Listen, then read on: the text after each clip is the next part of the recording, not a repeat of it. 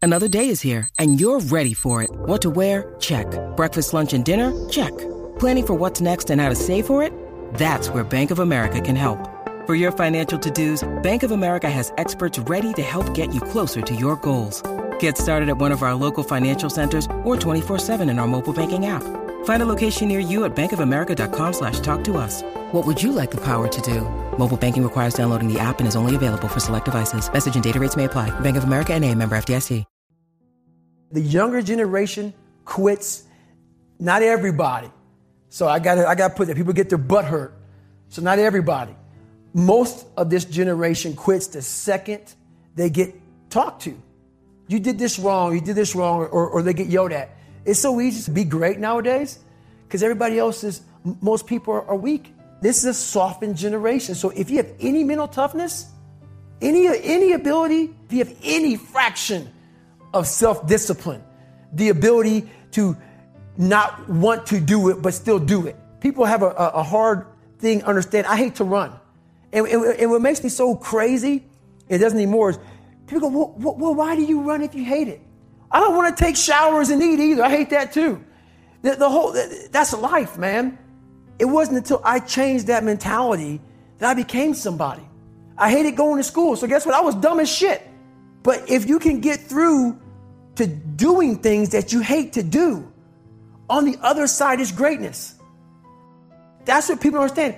By me running, I am callous in my mind. I'm not training for a race. I'm training for life. I'm training for the time when I get that two o'clock in the morning call that my mom is dead or something happens tragic in life. I don't fall apart. I'm training my mind and my body and my spirit so it's all one so I can handle what life is going to throw at me because the life I've lived, it throws a whole bunch at you. And if you're not physically and mentally prepared for that, you're just going to crumble and you're good for nobody. A long story short, what I realized was no one was here to help me. And the feeling I had every morning, I started shaving my head when I was 16 years old.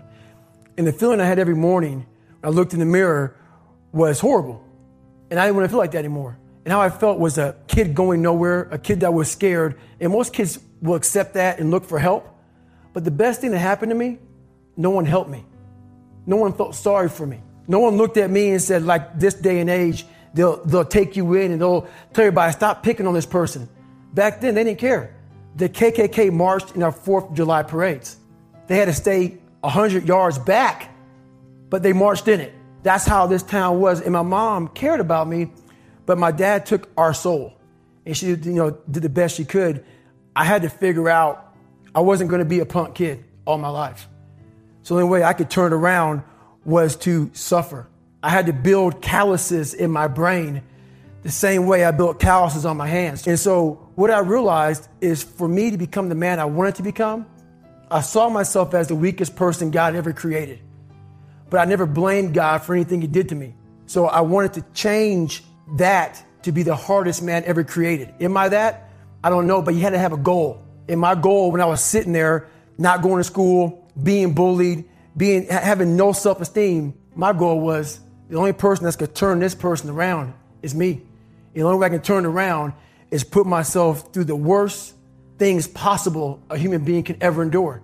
And that'd be the only way that I can build this brain to handle anything that comes in front of it, callousing my mind through pain and suffering. Every day, we're seeing who we are as people. When I was growing up, I, I lied for people to accept me because I didn't accept myself. So I would make up stories so, so then you would accept me into your world. I would, uh, everything I did was for someone else to like me. It wasn't until I started reading my own book about how pathetic I was as a human being. I can blame my dad. I can blame kids at school. I can blame having health issues, ADD, my mom not being around. Great mom, but she was doing her thing. I could blame a lot of people. And that's the book I was reading. And I put it off on everybody else. It wasn't until I said, you know what? For me to fix this, I gotta read what the hell, what the fuck is wrong with David Goggins? Not, not blame anybody. Read my book say, okay, I'm afraid of my shadow.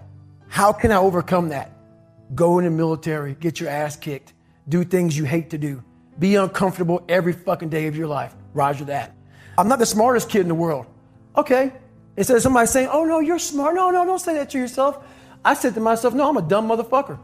Okay, roger that. How you get smarter? Educate yourself.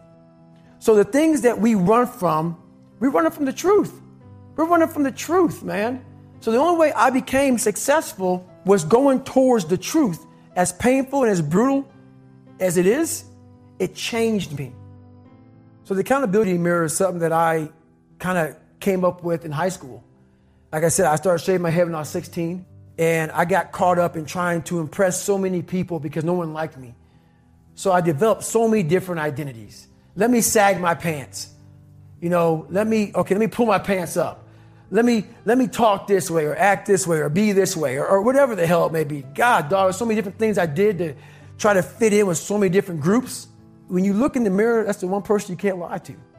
So every morning I would shave my head thinking, God, I'll reflect back on some of the lies I may have told somebody or some of the ways I acted that I didn't feel comfortable doing. And I did it to impress other normal people. The key word there is normal, everyday people. I was trying to make other people like me. How pathetic is that? So this mirror would always tell me, my, like my reflection would say, God, you are a pathetic man. How does that feel every day to be this way? So I would just start having myself accountable. How, how did I attack today? How did I attack yesterday? And if I didn't do something I was proud of, I would write down a sticky note and I would fix it. I believe that most human beings are only living at about 40% of their capability. The mind has a governor, like a car. If you're driving a car and the car has a governor on it, the car may say 130 miles an hour, but the governor set for 91. The car wants to go. The car wants to go, but that fucking factory said, uh uh-uh, uh, we are not going past 91. We have a factory, a nice governor in our brain, and it's a survival mechanism. It protects us from pain and suffering. The second we feel that shit, our mind says, oh no, this isn't fun. We should back off. We should sit down, find something more comfortable. And there's something about the mind. The mind has the tactical advantage over you. At all times of your life, the mind has a tactical advantage over you. Why is that? It knows what you're afraid of. It knows your insecurities. It knows your deep, dark lies. And it starts to push you away from that shit. It pushes you in a direction that is comfortable. The mind controls everything. So what I realized was that when I was growing up and I was 300 pounds and I got all fat and I got all insecure, I realized that my mind kept taking me in this direction when things got uncomfortable for me, when I was facing my insecurities, I was facing my fears, my mind said, oh no, we have the tactical advantage. We need to get you, separate you from this feeling this feeling over here, life's all about feelings. We want the happy feeling. We don't want that feeling of this sucks. Why am I here? And you don't have any, so, so you can't answer those questions, so you leave. I started realizing that if in that moment you can answer those fucked up questions and you are now in charge of your brain versus your brain ruling you, that's where all that stuff comes from. So, so, so the 40% rule is all of that. You get to 40%, your brain says, we're done. Let's roll, man. This is starting to get painful. This is uncomfortable. So you sit down. We all have these things about five steps to this and, and four steps to this. It's, it's a lot more than that. That's all bullshit. It's, it's a practice that you have to, it's a habit. So if you know that at 40%, I'm still, you know, I'm feeling pain. At 40%, I'm feeling pain. That's where the 40% rule kicks in. Now it starts. Okay, I'm, I'm feeling pain. My mind's saying all this shit to me. It's saying, get out of here, run, flee. The fight or flight kicks in. Okay, we're done. We're not good enough. It starts telling you all these things. You start to believe it because the mind controls all. This is the time where you have to gain control back of your mind. It's okay, let me see if I can go 45%. And once you start giving yourself more and more hope and start realizing, okay, the mind starts to be, okay, wh- what are you doing? We're supposed to be going right and you're going left. You start then controlling your mind. Start finding more in yourself. And then it goes from 40% to a lot further than that. But that's the start of it though. Get to the spot where your mind is saying stop. Wherever that is, you gotta get there first. And then that's when that shit starts to work for you. You gotta control yourself in that moment. You know what? And this I look at everything I do now in life, and this sums it up. I hated jumping out of airplanes. I hated shooting guns. I hated the job as a Navy SEAL. But I did it because I wanted to change myself. everything I do, I'm not really comfortable doing. The only way you're ever going to get to the other side of this journey is you have got to suffer to grow. To grow, you must suffer.